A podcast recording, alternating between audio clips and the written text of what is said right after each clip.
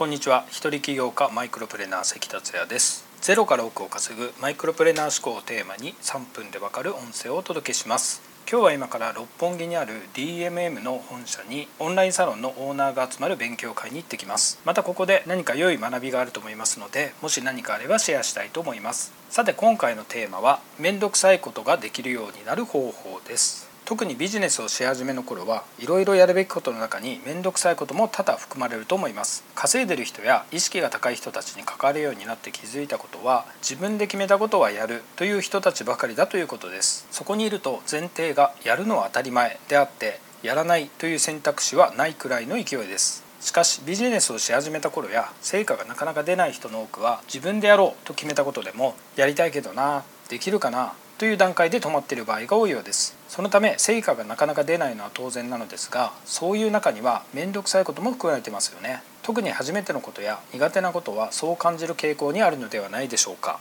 ただ一人でやっている場合面倒だったりやりたくないことだったりすることは結構多いです。そのためこの面倒くさいとかやりたくないというのを突破することが成果を出すためには必要です。そこで面倒くさいことができるようになる方法をお伝えします。その方法とはズバリ感情を消すということです。少し説明しますと面倒くさいとかやりたくないとは嫌だという感情から来てますよね。嫌だからやらないというのは不快な感情が邪魔をしてブレーキをかけているということです。だからここは嫌という感情が入ってきちゃダメという話ですがもっと良くない影響もあります。それは不快に思いながらやる作業はあまり良い成果につながらないということです。ネガティブな感情はネガティブな結果を生んでしまうんですよね。とはいえ嫌という感情を消そうとしても簡単に消えないこともあると思います。その場合その嫌ということが過去にとらわれたものではないか考えてみてください。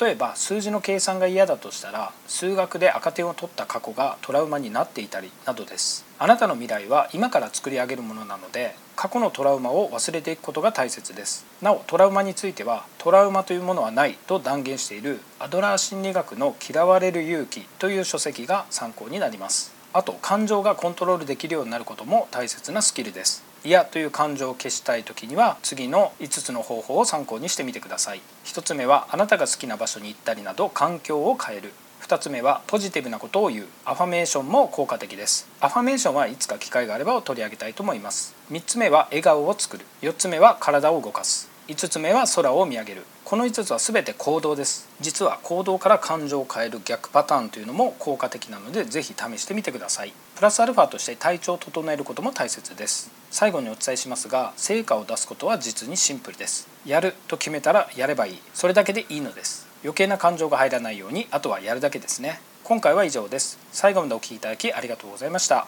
この音声を気に入っていただけましたらシェアなどしていただけると嬉しいです。それではまた明日。